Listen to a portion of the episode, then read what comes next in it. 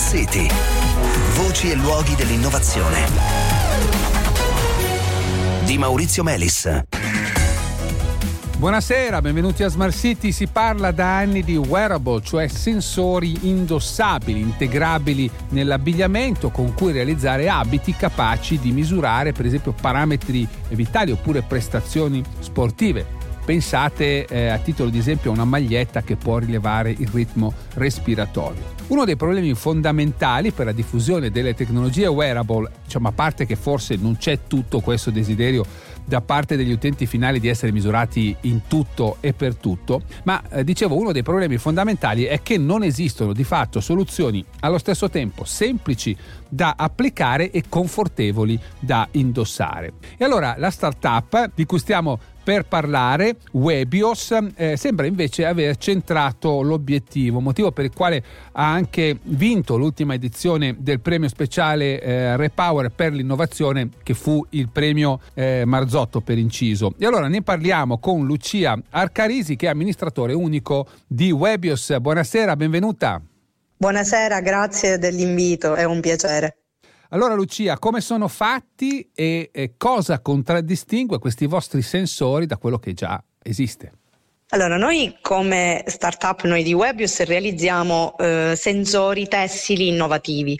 I nostri sensori sono principalmente di forza, pressione e deformazione, quindi tutto ciò che si, eh, la forza che si fa su una superficie no, sì, sì, qualsiasi. Sì, e noi realizziamo appunto questi sensori che sono totalmente tessili, quindi sono elastici, adattabili, hanno delle forme che possono essere diciamo customizzate rispetto al progetto eh, che, noi stiamo, che noi andiamo a realizzare e, e, questi sensori sono anche cucibili certo. e integrabili nei capi di abbigliamento, ecco, quindi sono che, anche molto semplici. Che vedevo mia utilizzare. nonna che faceva la sarta quando dire, assemblava qualcosa, c'erano questi ritagli di stoffa, uno a vedere i vostri sensori vede di fatto dei ritagli di stoffa con sopra come delle strisce che ricordano un po' quelle invece dei circuiti, no? quelle delle schede madri dei, dei computer o cose, o cose, di questo genere. Però eh, anche questi circuiti si si stirano e si deformano seguendo esattamente la forma del, della toppa su cui sono applicati.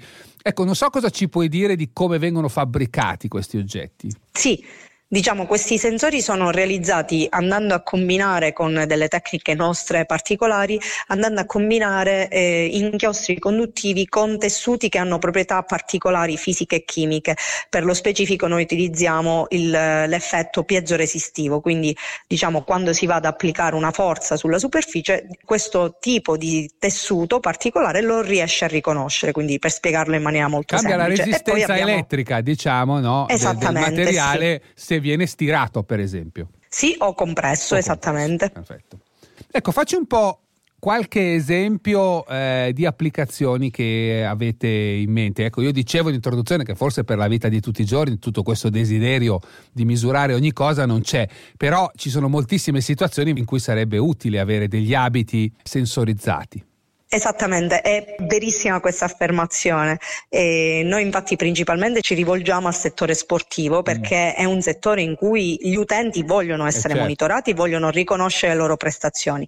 Anche il settore biomedicale, soprattutto dopo il Covid, ha, diciamo, sente sempre più l'esigenza di un monitoraggio certo. non invasivo e a, a distanza. Quindi diciamo, questi sono i principali settori in cui diciamo, andiamo ad applicare i nostri sensori, però ovviamente se ci sono delle particolari esigenze i nostri sensori si possono applicare in tutto ciò che è tessile, quindi in tutte le eh, superfici tessili in generale. Quindi anche in certi ambienti di lavoro può essere utile no? monitorare. Esattamente, se, se... nel settore del gaming, nel settore dell'automotive, certo. diciamo in tutto ciò che, che, appunto è tessile, però principalmente il settore sportivo e il monitoraggio delle performance sportive mm. è sicuramente il nostro principale punto di interesse. Ecco, quando dici quindi monitoraggio del settore sportivo, che co- di che cosa stiamo parlando? Di magliette, di plantari, di che cosa parliamo? Per capire I nostri sensori si possono, i nostri sensori si possono applicare un po' ovunque, ah. appunto, come dicevo. Basta modificarne la forma e andare a studiare appunto qual è l'applicazione finale per poter adattare il nostro sensore, i nostri sensori a quello che è l'esigenza specifica del cliente. In generale diciamo appunto tutto ciò che diciamo una superficie in cui viene applicata una forza, quindi possono essere per esempio il, un calzino, una soletta, se vogliamo per mm. esempio riconoscere il passo o come si poggia il piede sulla superficie, oppure andare a vedere dei parametri magari utili della camminata. Possiamo applicarli per esempio alla seduta di una sedia, di una poltrona per vedere come si distribuisce il peso, quindi per esempio durante un'attività e così via.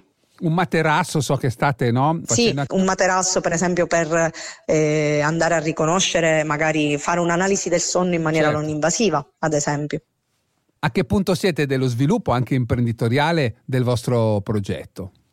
Noi ci siamo costituiti quasi un anno fa e già siamo sul mercato, quindi okay. noi già abbiamo dei clienti con cui stiamo già collaborando, stiamo sviluppando delle collaborazioni già eh, anche di tipo proprio produttivo, di mm, produzione mm, mm. industriale. Quindi ci sono già dei prodotti che stanno quasi per uh, raggiungere il mercato, però diciamo noi in quanto startup siamo già sul mercato, quindi se una società ci contatta, diciamo noi siamo già in grado di fornire di delle fornire soluzioni. delle soluzioni. Ricordaci anche dove, dove state di casa. Noi siamo nati, siamo una spin-off dell'Università di Pisa, quindi siamo anche sì. diciamo, ricercatori e ci sono anche dei professori universitari all'interno della società e noi siamo quindi a Pisa in, nel Dipartimento di Ingegneria dell'Informazione, ma siamo anche incubati, abbiamo una sede al Polo Tecnologico di Navacchio che ci ha scelto tramite anche il premio 2031. Lucia Arcarisi, eh, buon lavoro, in bocca al lupo per il vostro progetto. Grazie mille, grazie ancora per questa intervista. Bene, cari ascoltatori, è tutto per questa sera. Domani appuntamento in podcast con Smart City Extra Large. A tutti voi, buona serata.